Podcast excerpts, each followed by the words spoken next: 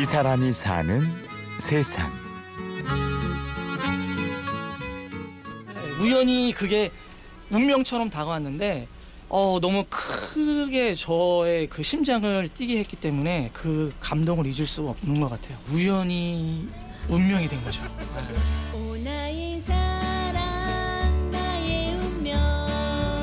여기 살면서 딱 두 번의 우연을 만나 인생이 바뀐 사람이 있습니다.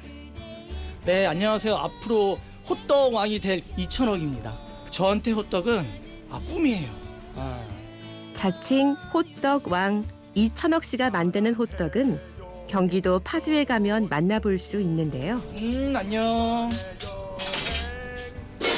어, 지금 현재 메뉴는 이제 꿀호떡, 고구마 호떡, 꿀치즈 호떡, 피자 호떡, 고구마 치즈 호떡. 제 좌우명 중에 하나가 호떡을 배우는 것은 한우면 되지만 호떡 왕이 되려면 평생이 걸린다. 내가 진정한 그 호떡의 의미를 알고 소위 달인이라고 하죠. 정말 한 평생이 걸려도 부족한 것 같아요. 네, 그런 시간. 천억 씨가 이렇게 호떡에 푹 빠지게 된 데는 대단한 계기가 있었던 게 아닙니다.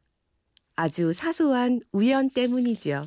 아, 제가 99년도에 군대에 있을 때 출계 진지고사 때 이제 땅을 파면서 근데 진흙을 갖고 장난을 치, 치다가 우연히 제가 이제 그 진흙을 던지고 놀았는데 그게 삽에 딱 붙었어요. 근데 그 모양이 호떡 모양이었어요. 그냥 어 호떡 맛있겠다, 호떡이 먹고 싶다라는 생각을 하다가 갑자기 순간 호떡 심장이 막 뭐랄까 막 뛰었어요. 어 이거다.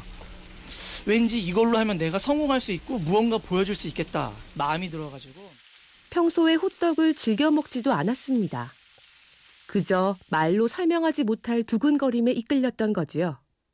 만나는 사람마다 내 꿈은 호떡 장사다 말하고 다녔던 것도 이때부터였습니다. 제가 그 꿈 얘기를 했을 때 그래 넌 할 수 있어 분명히 잘 될 것 같아 그런 말을 제가 들었다면 아마 제가 이 호떡 장사를 시작하고 아마 한 3개월만 6개월 만에 아마 그만뒀을 거예요 하지만 부정적인 반응이 오히려 제 꿈을 더 강하게 만들었어요. 왜 하필 호떡이냐? 야 할 게 그렇게 없냐 그런- 그런 주변에 그런 상황들이 많았었는데 오기가 됐죠 오기가. 두고 보자. 내가 결과를 보여주겠다. 남들에게 뭔가 보여주고 싶었습니다. 그래서 제대 후 무작정 유흥가 근처 노점에서 호떡을 팔기 시작했죠. 그 유흥업소에서 이제 호떡을 팔면서 음, 사 먹고 사람들이 맛없다고 그 호떡을 버렸는데 제가 이제 돌아다니면서 그 버려진 호떡을 보고 아 가슴이 너무 아팠어요. 제 뭐랄까 그 자존심, 제 꿈이 정말 뭉그러져서 그냥 그 쓰레기통에 처, 처박혀 있는 그런 느낌.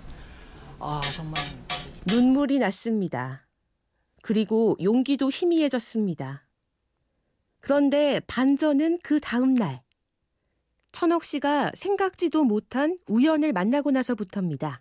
기름을 집에다가 놔두고 갔어요.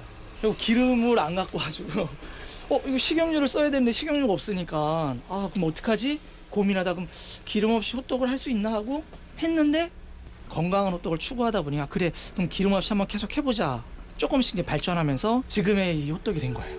어, 이렇게 지금 바로 이 우연 때문에 이천억 표 기름 없는 호떡이 탄생하게 된 거지요.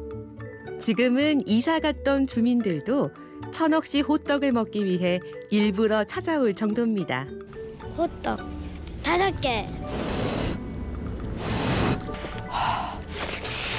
맛있어요. 옛날 거보다 더 맛있어.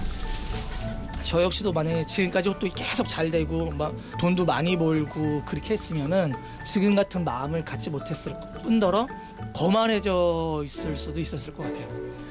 안 되는 그 시간 오랜 시간 동안 계속 있으면서 세상을 이해하는 것 같아요. 내가 왜 호떡을 해야 하는지 그리고 내가 어떻게 앞으로 호떡을 해야 하는지 지금도 큰 성공을 거둔 건 아닙니다. 느릿느릿 걷더라도 언젠가는 산 정상에 도착할 거라고 믿고 있습니다. 가끔 이런 마음이 흔들릴 때면 꼭 펼쳐보는 게 있는데요. 어, 딸, 딸 아들이고 이번 제 생일날 이제 제 이름을 가지고 삼행시를 썼는데 이 이렇게 맛있는 호떡은 천 천년을 살아도 먹어본 적이 없어 억 억년 동안 먹을 거야 어, 너무너무 행복했어요 생계에 대한 힘듦이 있죠. 물론 집사람은 많이 힘들어하죠. 믿어주는 거죠. 저의 꿈을 믿어주는 게 그거 하나만으로도 저는 고마운 것 같아요. 천억 씨에게는 호떡의 달인 말고 또 하나의 꿈이 있습니다. 바로 작가 이천억인데요.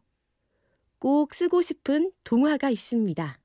음, 제 또 꿈 중에 하나가 어, 초능력 호떡이라는 글을 쓰고 있는 게 있어요.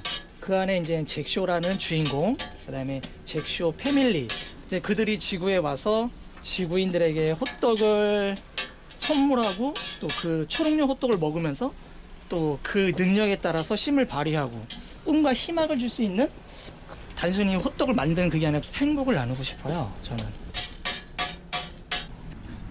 새해 복 많이 받으세요. 네, 고맙습니다. 새해 복 많이 받으세요.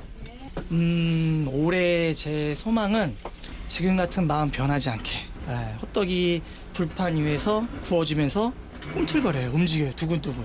예, 제 심장이 뛰듯이. 아, 올 새해도 이 호떡처럼 두근두근 그런 뜨거운 마음으로 또 올 한 해를 보내겠습니다. 오늘의 주인공. 새해 첫날 우연히 만난 이천억 씨의 이야기 속에서 왠지 모를 두근거림이 느껴집니다. 이 사람이 사는 세상. 호떡이 전 재산이라 말하는 이천억 씨를 만났습니다. 취재 구성 이하나, 연출 김철영, 내레이션 임현주였습니다. 고맙습니다.